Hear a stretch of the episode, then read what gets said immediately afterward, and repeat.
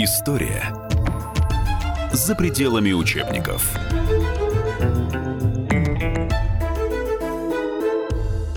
Здравствуйте, друзья! В эфире программа «История за пределами учебников». Тема сегодняшней программы «Тайна Тибета». В студии писатель, исследователь этих тайн Олег Шишкин и журналист комсомолки Евгений Черных. Здравствуйте. Олег, сколько раз вы были сами в Тибете? Ну, собственно, я был э, в так называемом Малом Тибете. Это район на границе с Китаем в Северной Индии, э, часть э, штата Кашмир – самой восточной части этого штата Кашмир, а также в долине Кулу, в долине Спити. Это высокогорная долина на высоте 5200 она находится. И, надо сказать, очень сильное впечатление там испытываешь даже вот просто от обычного положения в этом горном месте. Долина Лахул есть такая. Вот. Хотя сам по себе Кашмир – это цветущий район, и один, наверное, из самых красивых ощущение практически вечной весны там есть такое, да, с, с яблоневыми садами, которые посадили когда-то шотландцы в, э, в Северной Индии. И, собственно, эти сады до сих пор являются источником яблок для всего Индостана.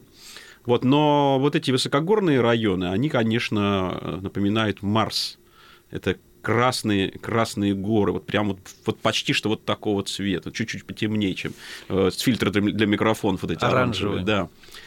А, и, конечно, в таких местах э, ощущаешь свою э, какую-то полную зависимость от неба, которое прямо над головой. Ночью количество звезд, которых ты, которые ты видишь ночью, оно невообразимо, потому что свет фонарей, который в городах, он тушит эти звезды. Здесь кажется, что даже от этих звезд светло именно такой сильный свет идет от этого космоса, что он сильнее даже, чем Луна. Так, так, значит, намекаешь, что именно с космоса какие-то древние цивилизации именно в Тибет прибыль, поскольку там больше звезд. Ведь все же говорят у нас много и в последнее время о том, что там сохранились тайны древних цивилизаций, которые было пять или шесть еще до наших времен. Вот туда и знаменитый наш офтальмолог, хирург, ездит постоянно, Мулдашев там уже кучу книг выпустил. Вот сейчас книга генерала Леонида Вашова «Прокинутый мир» тоже уже про тайны всяких, э, тайны прошлого, которые там таятся. И многие другие. Вы тоже написали книгу о тайнах Тибета, мистических. Ну, они там и так есть. Э, есть Но, правда, на наверное, деле. мои все-таки э, контекстуально будут разниться и от э, Мулдашева, и от, э, кстати, тех тайн, которые, о которых мы поговорим, наверное, из книги да. э, уважаемого Леонида Ивашова. Уважаемого Леонида Ивашова. Вот. Э, но, конечно, э, существует мир, э, где человеческие возможности каким-то образом ограничены. Ну, в чем-то, ну, хотя бы физически, да, потому что после трех тысяч метров тебе даже труднее дышать становится. Угу. Но, с другой стороны, возможно, возникают какие-то другие дополнительные возможности, о которых ты там не знаешь, не подозреваешь. А может, глюки просто? Глюки... От ну, недостатка глюки, воздуха? Глюки тоже могут быть. Я, кстати, испытал там горную болезнь. Правда, так как у меня был адаптационный период период 3 э, или 4 дня э, в долине Кулу, то, собственно, когда мы выдвинулись в долину Спити, а там уже было 5200, это, эта горная болезнь, наверное, была часа 3 или 4. А потом она мгновенно прошла, так как будто бы ничего и не было. Хотя мне было очень тяжело, это была какая-то такая почти отдышка. Э, вот, да, и и, собственно, рядом находились тибетские монастыри, нереально живописные, вот нереально живописные, побеленные, которые смотрелись на, на этих э, рыжих или темно-рыжих горах, как некие вот такие светочи света, что ли, прям. Ну, это было красиво. Вот зачем туда едут люди? Вот в XIX веке уже туда многие европейцы ринулись искать какие-то тайны. Вот та же Блаватская, потом Рерихи в 20 веке, несколько экспедиций туда чекисты отправляли, Гитлер отправлял туда свой секретный отдел АННРБ, экспедиции был несколько. И вот э, поводом для нашего разговора это, конечно, вот книга «Прокинутый мир» генерала угу. Ивашова о том, что имеются документы НКВД, и АННРБ те же самые, вот которые читаешь и крышу сносит. Ты веришь и не веришь, что там какое-то оружие, чудо богов. Ладно, там спящие ламы, которые в это еще можно поверить, но тут оружие, которое прообраз ядерного, летающие колесницы, еще чего-то. И Но вроде надо... все нашел чекист Блюмкин знаменитый. Надо сказать, что вот те документы, на которые ссылается Леонид Ивашов, я считаю эти документы фальшивыми.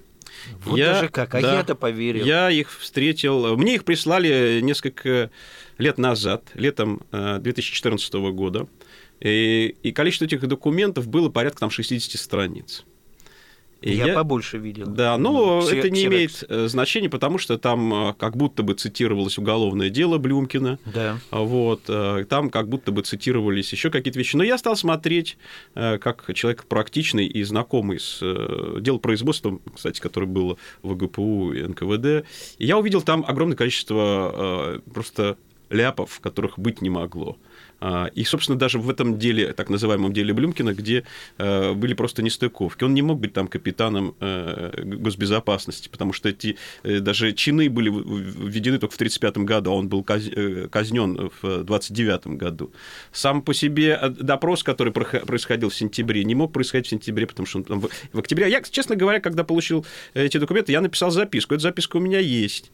Вот. И я достаточно подробно отвечал человеку, почему эта вещь значит, э, ну вот я написал, что э, на листе 15 присланного документа упоминается звание Блюмкина в органах ОГПУ, капитан ГБ. Э, такие звания были введены всего лишь через 6 лет после его расстрела постановлением ЦИК СНК Союза СССР за номером 20 25 56 от 7 октября 1935 года. Понимаете? Далее, ну, в общем, я подробно рас, рас, рассматривал все эти документы, видел все эти нестыковки, я, я могу вам потом переслать этот мой ответ, он, в общем, в нем нет ничего да, такого конечно. секретного, угу. и вы там это все посмотрите. И я увидел, что, конечно, все здесь, что называется, шито белыми нитками. Я предполагал, что этот человек либо читал мои публикации конкретно от 95 -го года в «Огоньке» и в газете «Сегодня», и, возможно, он читал еще книгу Антона Первушина. Я не знаю, может быть, тоже знаете такую книгу. Слышал. Ну, по крайней мере, эта книга Про НКВД, процентов на 40 является э, э, э, переписанной моей книгой вот «Битва с Гималаем». Э, вот. Поэтому э, мне все это сразу стало очевидно, что это все-таки фальшивка что доверять ей не стоит, никакого, ни о каком там атомном оружии и э, о каких-то таких других вещах там речи быть не может. Я поделился своими э, соображениями с одним моим хорошим знакомым э, и очень толковым историком советских спецслужб Александром Колпакиди, автором книги, например, «Империя ГРУ». Слышал протокол. Да, да, и мы с ним подробно все таки это еще раз отсмотрели, и, конечно, наше, наше общее мнение было, что это откровенная фальшивка, вот. Э, и более того, Лопатизм мне даже назвал имя человека, который сделал эти документы. Это один питерский, ну, скажем так, исследователь и теперь подделыватель даже угу. получается. А, вот. А, конечно, а, эти документы можно изучать, ну, документы в кавычках, только с точки зрения, значит, э, чего там, чего там не написалось, не написалось, какие ошибки. В принципе, на них можно написать даже вот как вот когда-то писали на каких-то там, не знаю, там, на каких-то исторических фильмах пишут целые диссертации, где, где что там не совпадает. Угу. Но это же художественное произведение, да? А, это, а эта вещь выдается нам как э, документ. А документом она не является. Э, не является по полной э, своей э, разверстке и все такое. Это, однако, не значит, это, однако, не значит, что в СССР не было интереса к Тибету. Он был, и он длительное время оставался, и он в общем, наверное, в какой-то степени и сейчас есть. Вот, потому что сам по себе Тибет в начале 20 века это, наверное, тоже было что-то типа Э, какого-то марсианского королевства, потому что попасть туда было практически невозможно. С другой стороны, после Синхайской революции, по-моему, э, Российская империя и империя Британская заключили особое соглашение, по которому фактически территория Тибета-Монголии, вот той Монголии, которую мы сегодня знаем, она как бы была таким совместным протекторатом, по сути э, за интересным таким вот исключением. Она рассматривалась как, един, как территория единого королевства – да, даже было, было такое монголо-тибетское посольство, между прочим, некоторое время э, э, в, в начальные годы СССР. А мы подразумеваем небольшой перерыв. Оставайтесь с нами, друзья. Мы вернемся скоро.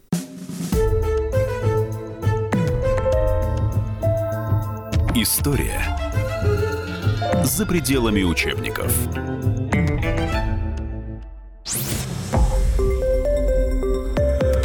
Радио «Комсомольская правда». Более сотни городов вещания и многомиллионная аудитория. Керчь 103 и 6 FM. Севастополь 107 и 7 FM. Симферополь 107 и 8 FM. Москва 97 и 2 FM. Слушаем всей страной. История за пределами учебников.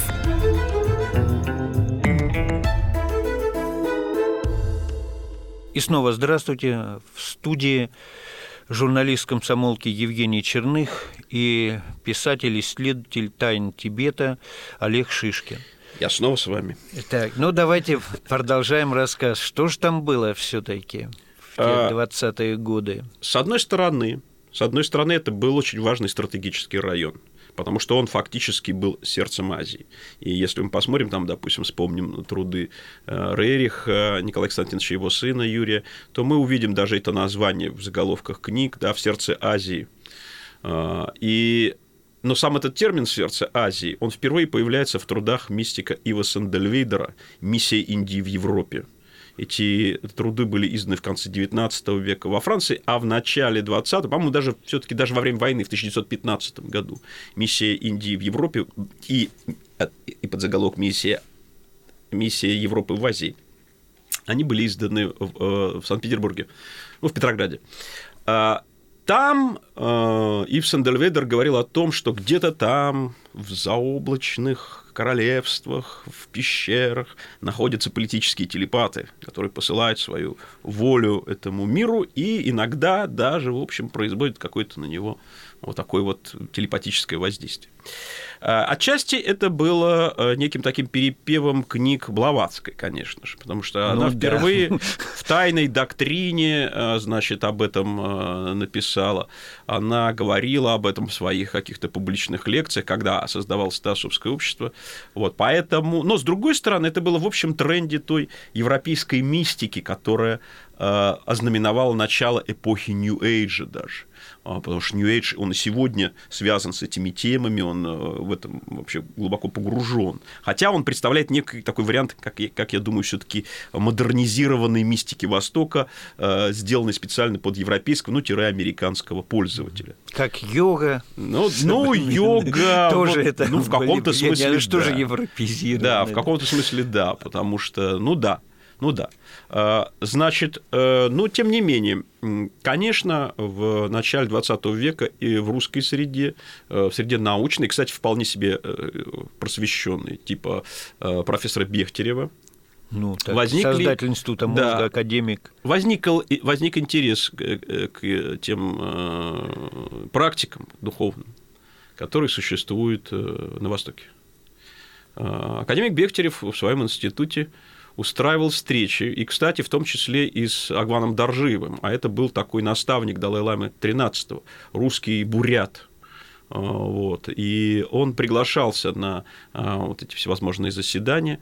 Были там и другие люди, которых интересовали вопросы, связанные... В частности, вот, кстати, Васильев, автор книги «Таинственные явления человеческой психики», который в своих э, каких-то мемуарах, ну, это нельзя сложно, ну, нельзя как-то проверить, может быть, но тем не менее он писал, что он тоже путешествовал в Тибет, между прочим. Вот. Он, значит, э, интересовался тоже подобного рода практиками. Но в связи с тем, что произошли большие революционные события, и резко стала меняться политическая ситуация, в том числе и на Востоке, и в Азии, то, естественно, интерес к Тибету стал, стал еще более повышенным. И он был связан, конечно же, с одной стороны, э, с тем, чтобы грубо говоря, революционизировать это пространство, э, вывести его из-под контроля Британской империи, потому что практически Британия имела в виде Тибета определенный протекторат.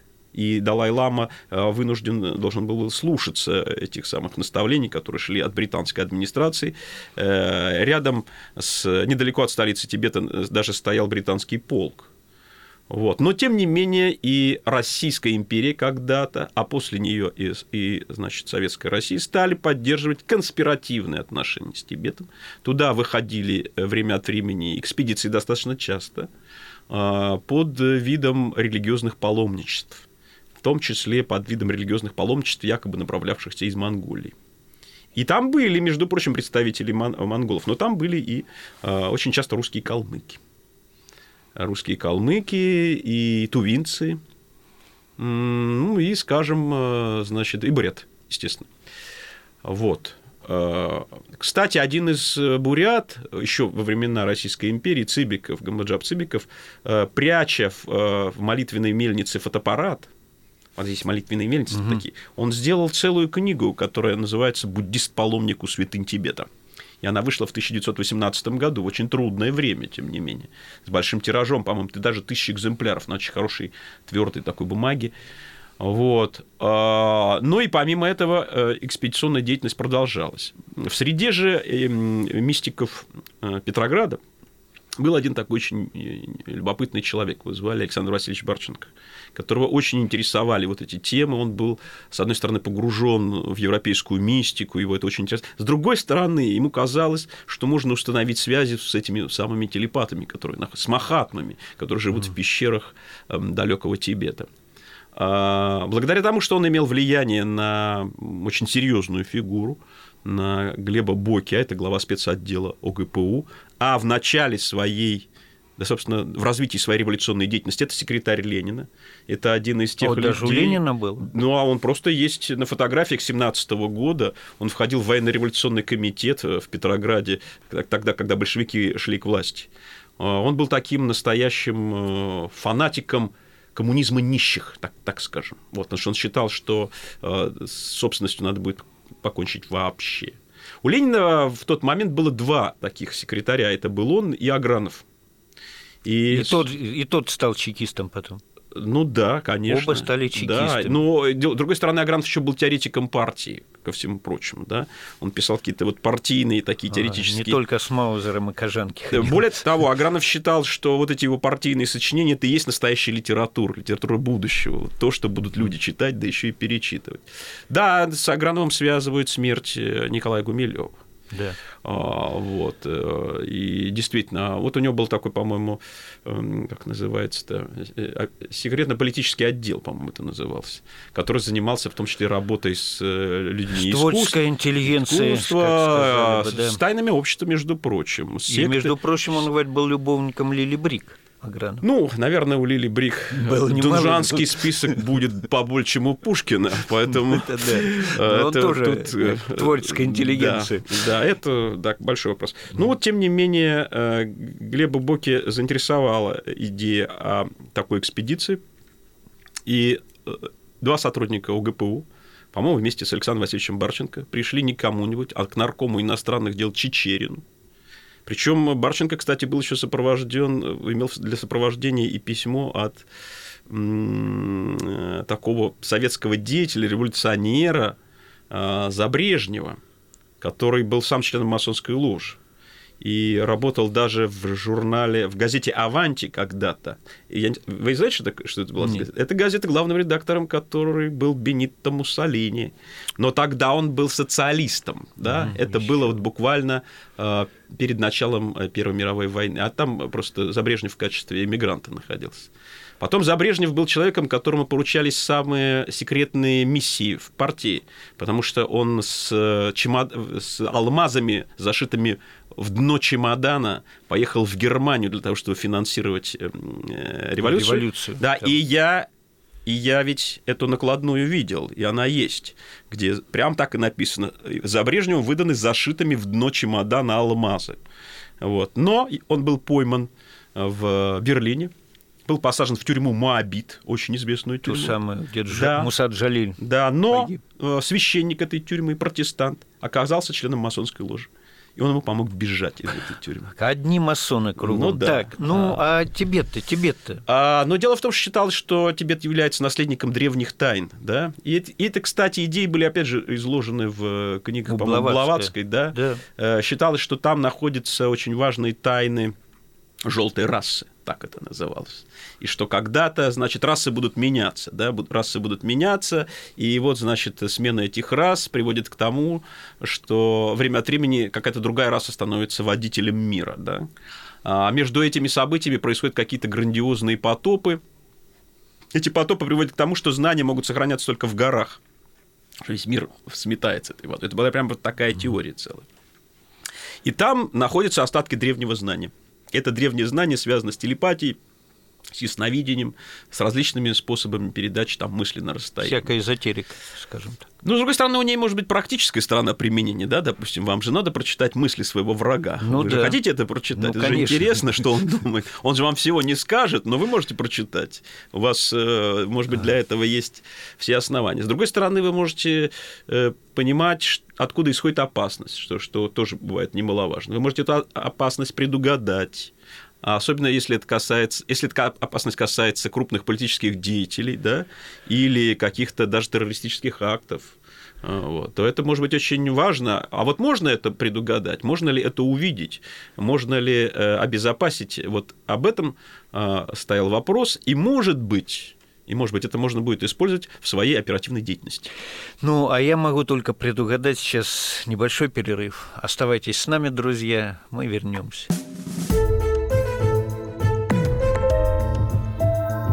История за пределами учебников.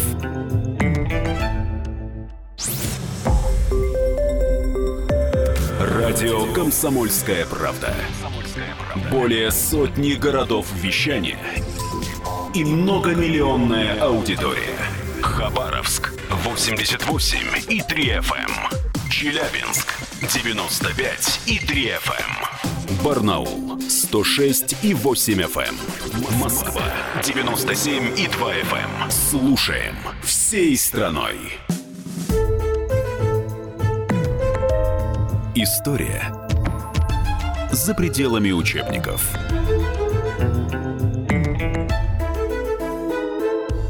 И снова здравствуйте, друзья. Здравствуйте, да. В студии журналист комсомолки Евгений Черных и писатель-исследователь Олег Шишкин.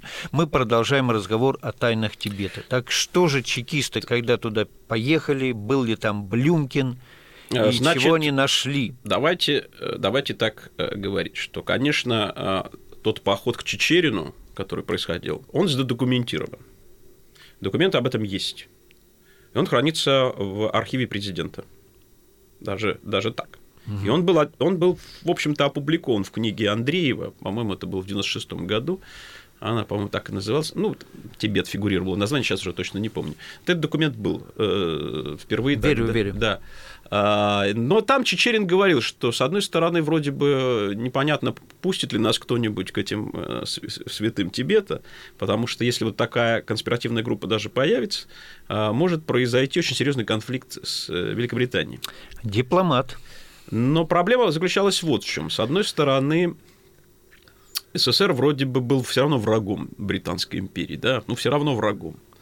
А с другой стороны, не хотелось, э, в общем-то, войны, потому что только что Советская Россия вышла из гражданской войны. Правда, э, по-моему, это был год 25-й, правда, э, так называемый Туркестанский фронт сохранялся.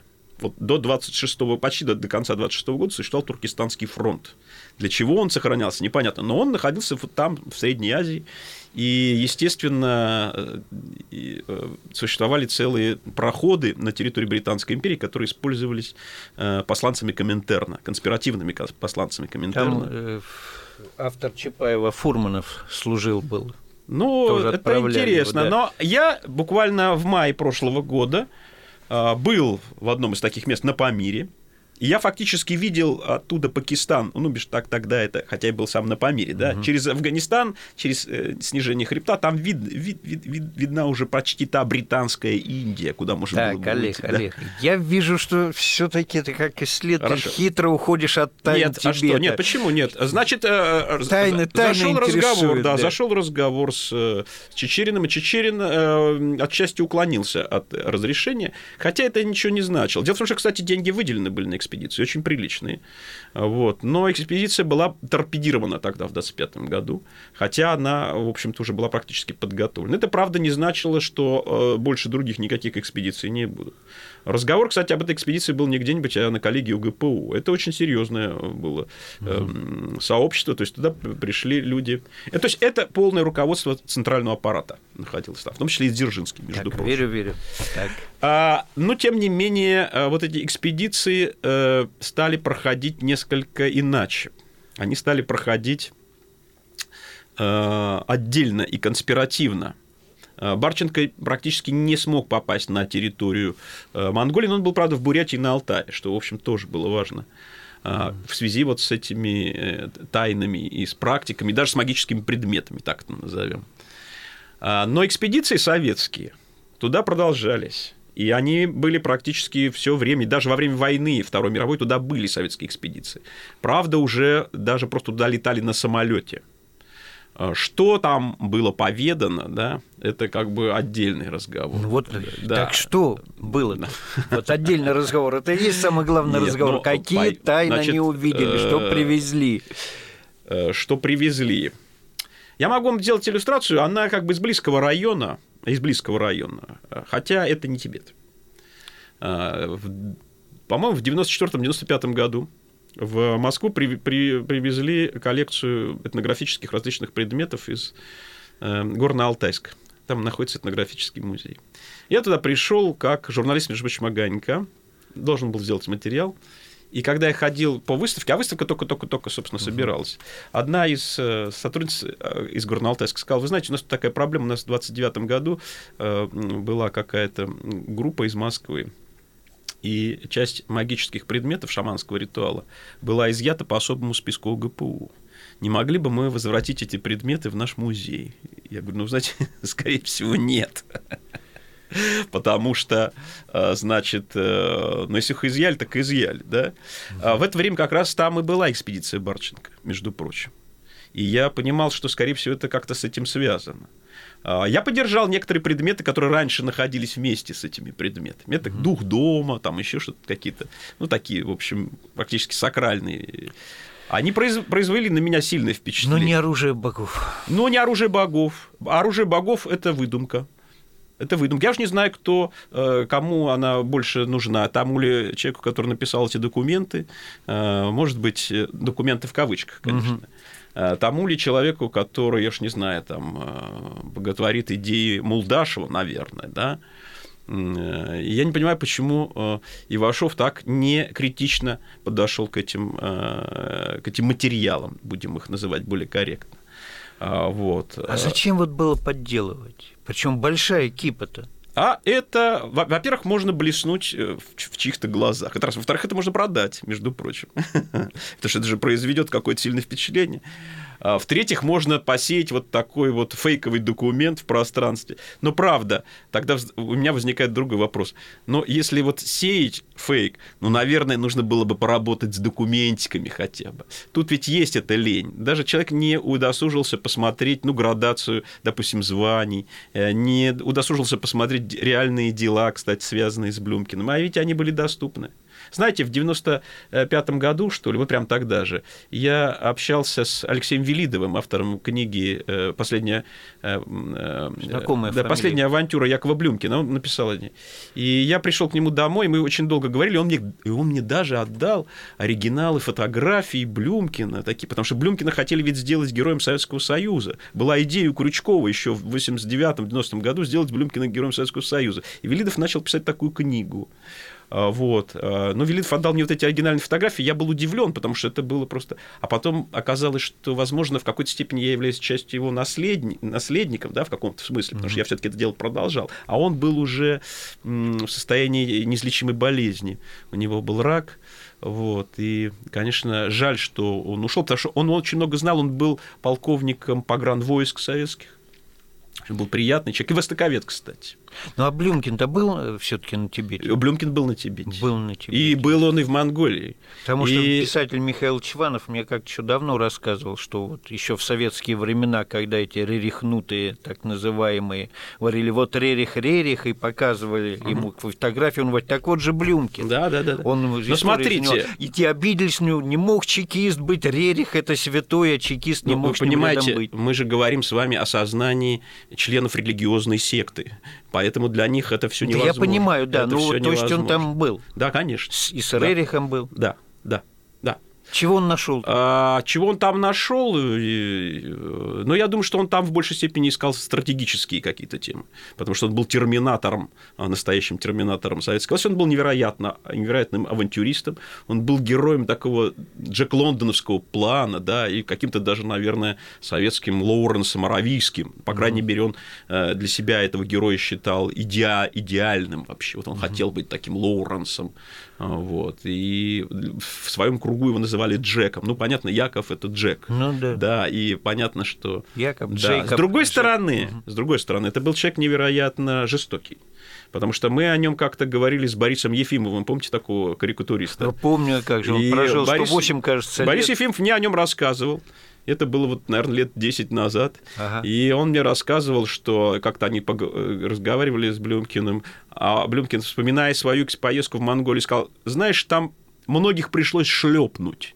Вот так вот он э, выдавал. Он выдавал очень такие резкие... Ну, кстати, он и в Урге пересекался с э, Рерихом, потому что это, же, это, даже, это зафиксировано, потому что он, он помогал этой экспедиции потом выезжать, собственно, окончательно в Тибет уже находясь в 27 году в этом самом, э, в нынешнем Улан-Баторе.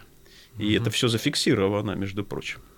Вот. Так что он имеет отношение к этой экспедиции. То есть немцам никаких секретов не продавал. Он должен был Тибетских. каких, как- он какие-то секреты немцам должен был Да, продавать. А с- тибет- а, с какого, тибетские. а с какого, так сказать, рожна ему нужно было продавать это? Кто, кто для него были немцы, если они не были членами немецкой коммунистической партии? Они для него были враги капиталисты. И никакой продажи, э, никаких секретов им быть не могло. Понимаете, человек это был фанатик э, троцкистского плана, он и был троцкистом. Э, Как он мог об- общаться с врагами? Да? Для него его богоматерью, его, извините, в кавычках, был э, Лев Давыдович Троцкий. Ну, который его фактически спас тогда от расстрела за убийство Мирбаха. Ну, его спас, скорее всего, Ленин. Потому что Ленин был в курсе убийства Мирбаха. Со мной, это, со мной это спорят на этот счет. Но я считаю, что и он его спас. И более того, Мирбах был бельмом на глазу большевиков. Потому что Мирбах был и в, э, посвящен в подробности, между прочим, и финанс- финансовых де- де- действий Ну, большевиков еще накануне. Он, он, был, он был явно нежелательным свидетелем. Кстати, в том числе и для немцев. В том числе и для... И, кстати, этот же Мирбах, о котором мы говорим, он же был одним из вербовщиков Маты Хари. Он ее был... э, Это был крупный э, человек, Разведчик, да? посвященный во многие тайны мира. Поэтому его и Ну да. смерть была. А- А, использовали эту смерть для провокации с э, левыми эсерами. Для... Дело в том, что много чего убийство Мирбаха сделало Блюмкина чрезвычайно популярным и в большевистской, и в небольшевистской среде. И более того, тот самый э, Николай Гумилев, о котором мы случайно заговорили, Да. подошел на улицу и э, протянул руку Блюмкину и сказал, я рад пожать руку среди, среди толпы народа. А, это Блюмкин, потом, я рад пожать руку человеку, который убил графа Мирбаха. Вот поэтому тут все в одном клубке. И, и поэтому он был таким популярным. А, Он закончил еще военную академию, два, два года э, там учился. И, и обладал некоторыми качествами полиглота. Да, он знал английский, немецкий, э, персидский языки и, видимо, монгольский. Знаете, быть... э, э, Сколько? Он 29 лет прожил, да? В 29 году он уже как бы Да, был расстрелян. убит. Убит, Для да? расстрела нужно решение суда. Все, что без решения суда, это называется убийство, даже если оно происходит в, э, в каком-то конспиративном пространстве, да, там. Вот. эм, Потому что уже в конце 27 года произошел раскол окончательный в партии, большевистская оппозиция, э, в общем, а, себя уже стала, э, стала считаться враждебной, да, а вот к этому времени э, начинает разма- э, раскручиваться ситуация с э, официальными и неофициальными врагами. Вот он к таким официальным врагам был причислен прежде всего, потому что он был, кстати, и секретарем Троцкого Да. На том самом поезде э, нарком, э, нар- наркома, э, нар- нарком военмора, которым, собственно, ехал Троцкий, как председатель еще и Реввоенсовета. Да, это он разъезжал Да, на нем. да, да. Много Вот легенд он- об этом было. Да, вот он там, так сказать, писал. Поэтому с немцами, вот с такого рода немцами он мог разговаривать только с помощью товарища Маузера, да, Э, и это было его, его кредо, да. А наша кредо? Поговорим а наша через кредо... несколько минут, да. Сейчас да. небольшой перерыв. Хорошо.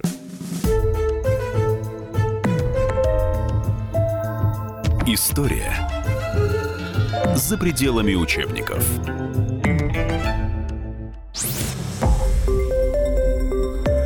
Радио «Комсомольская правда». Более сотни городов вещания – и многомиллионная аудитория. Челябинск – 95 и 3 FM. Керчь 103 и 6 FM. Красноярск 107 и 1 FM. Москва 97 и 2 FM. Слушаем всей страной. История за пределами учебников.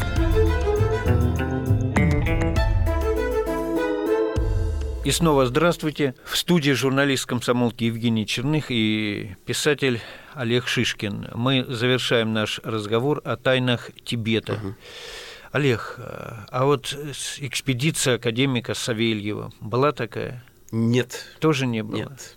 Нет. Это вообще какой-то фейк откровенный. Вы знаете... Судя по документам, из... что было, все это они собирались, но их туда уже из-за 39 Нет, мы говорим не о документах, мы говорим о фейке. А, о, фей, о фейке, о том, да. что написано в фейке. И угу. я могу это написать там сейчас. И более того, у меня более, более убедительно получится, чем, чем... Угу. А... Ну, Все-таки вот э, а немцы действительно они сплавили Гитлера в Атлантиду, ну, в Антарктику, видите, вернее, или сказать, Антарктиду, это, куда-то туда, в это, подземный город. Эта тема, тибетский. вот в, в очередной раз, она возникла в связи с тем, что одна, по-моему, американская компания снимала фильм о крышке, крышке Гитлера, крышке черепа Гитлера, который да. хранился в историческом архиве ФСБ, который находится на Пироговке. И там было выяснено, что это крышка черепа, по-моему, женск, Под... А, женская. Ну, поддельная. Но она не поддельная, угу. она женская. Скорее всего, она взята из того места, где были похоронены останки Гитлера, Евы Браун, Браун, а также Геббельса и Магды Геббельс. То, что потом по указанию Андропова уничтожили. Ну да, да. Я думаю, что, может быть, нужно было черепа сохранить хотя бы, хотя бы чтобы mm-hmm. знать, кто, кто и где и что. Вот. Но э, что касается немецкой экспедиции, ну, во-первых, у нас есть, кстати, фильм, сделанный немецкой экспедицией. Это фильм большой на полтора часа. А, он вышел в Германии в 1943 году в момент Сталинградской битвы, и даже, даже в момент завершения Сталинградской битвы. И он должен был убедить немцев, что у них еще есть какая-то вот такая сила, да, ага, которая, мистическая, да, которая поможет да, им возродиться. И, э, ну, ну, и это, кстати, тоже. Хотя э, сами по себе идеи вот такого мистицизма, ведь э, нацистского, да, они шли не от Гитлера, они шли от Гиммлера. И он был таким вот, э, значит... Э, Рыцарем или руководителем этого черного ордена СС. Да, он себя считал реинкарнацией Генриха, короля Генриха Дроздоборода, и вот у него там были вот эти всевозможные научные учреждения.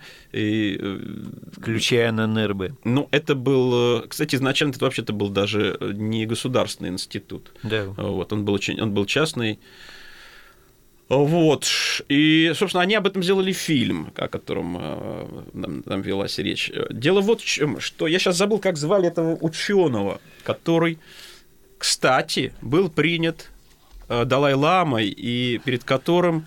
Дело в том, что в Тибете есть так называемый оракул Тибета, э, государственный оракул Тибета. Это пророк, и он писал о том, что я видел, как этот человек, э, значит, во время экстатического танца упал, затрясся, и как он стал говорить, конкретно даже назвал, по-моему, скоро наступит то время, когда над Германией полетят черные птицы, да, и вся Европа будет полыхать в огне.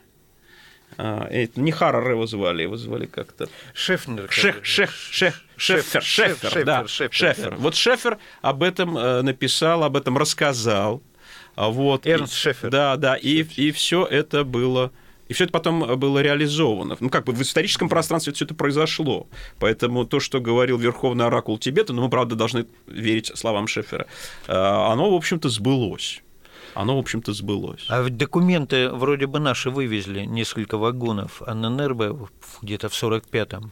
И они находились в особом архиве СССР. Да особый архив, э, особый архив вообще-то КГБ СССР. Но когда я задавал этот вопрос об особом архиве mm-hmm. КГБ СССР, то мне говорили, такого архива нет. Хотя я туда приходил, mm-hmm. значит, Он я где-то там... на водном стадионе, да, где-то да, в тех да, краях, да. да, мне рассказывал. А один из бывших сотрудников, э, между прочим, этого самого ведомства мне рассказывал, что он как раз там занимался тем, что по трофейным документам польским выискивал польских агентов на западе СССР и находил.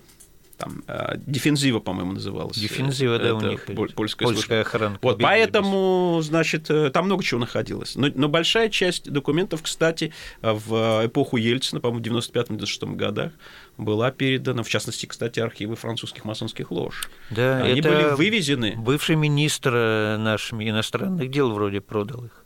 Или сдал, я тоже слышал Вы эту историю, думаете, несколько вагонов, э, который сейчас гражданин США.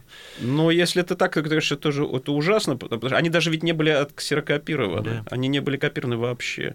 А, Вот. Ну да, сегодня он, кстати, читает нам нотации, я где-то где читал его. Ну, видимо, это свойство его этики, да, Ну как да. бы его, его менталитета такого какого-то великого. Хотя, для меня тоже большой вопрос, а как носитель первейших государственных секретов оказался за рубежом? Что здесь, э, тут что, люди спали, что ли, вообще? А, Это- как, а как министр Лесин оказался за рубежом?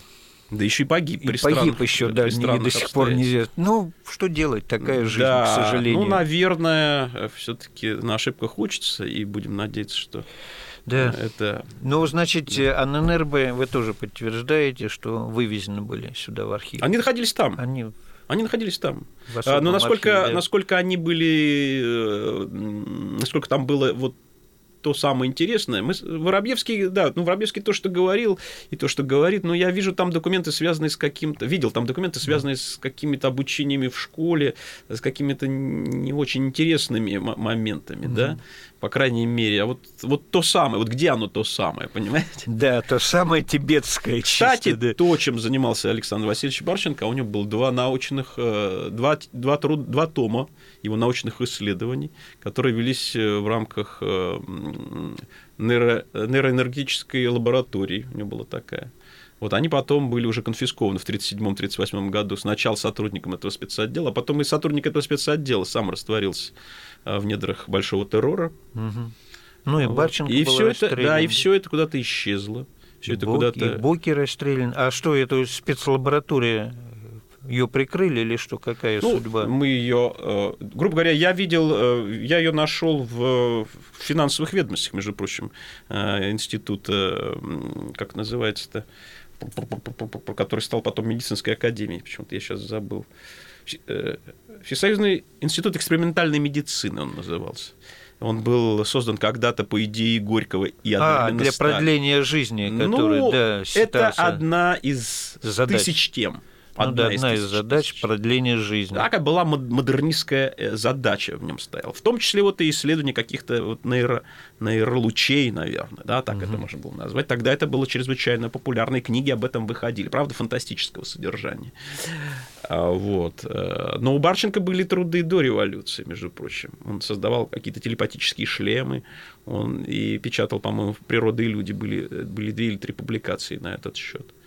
Ну а вот в Тибете все-таки что-то сохранились, какие-то тайны древних цивилизаций или чего-то? У нас осталось несколько минут, просто Ну, скажем коротко так, что там скажем можно так, найти мы, все же? мы будем с вами, скорее всего, говорить о том, о том, что такое телепатия, ясновидение, обладают ли эти люди э, методом предсказывания событий. Да?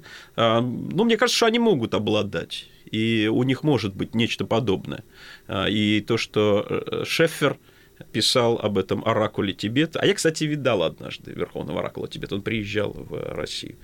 Это интересный человек. И даже определенный трепет испытываешь, когда его видишь. Ну, кто-то, может быть, сочтет мои а, разговоры слишком это, да. излишними. Да, но это, это мое личное мнение. Это мое личное мнение.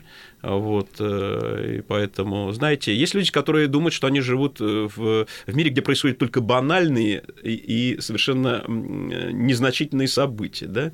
Чисто Да, материалистически. чисти- ну да, ну да. То, что можно руками ну пощупать. да. А есть те, кто понимает, что даже сама их жизнь является результатом случайностей и случайных совпадений. А, собственно, даже, наверное, и смерть будет таковой в конце-то концов, да? И, э, и что там с Аннушкой произойдет, когда она приговорит того или иного э, персонажа к э, событиям скорого будущего, это, конечно, большой вопрос. Вот, поэтому все, что связано с Тибетом, оно так или иначе связано с, наверное, по крайней мере, это должно было быть связано с ясновидением, с какими-то вот подобными практиками. По крайней мере, это интересовало. Ну и это, может быть, на полях, а главное, это революция, которая должна была бы там состояться, но она почему-то не состоялась. Не состоялась. Ну и мировая революция, надеялись, будет тоже не состоялась. Вы знаете, если бы, если бы э, большевистская партия не была бы в состоянии раздрая в 27 году, а в это время как раз происходили самые невероятные события в Москве, даже э, Яков Охотников напал на Сталина прямо на трибуне Мавзолея и нанес ему удар в затылок, ну, правда, кулаком обыкновенно. Угу. А, это, конечно, было очень сильно. Бывший красный командир. Ну, друг, он не про... Нет, он никакой не бывший, он был курсантом, э, кремлевским курсантом. Что он друг Бабеля, а, и вполне себе фигура-то историческая. Он, кстати, не пострадал за это. До 36 до 37 года его судьба развивалась вполне себе даже ординарно. Но потом, конечно, был взят в оборот сталинской машины репрессий.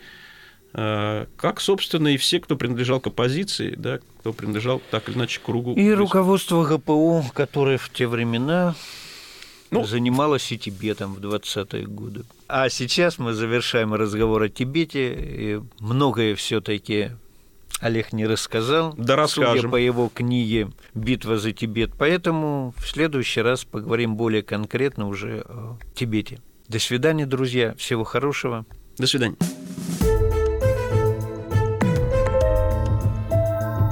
История за пределами учебников.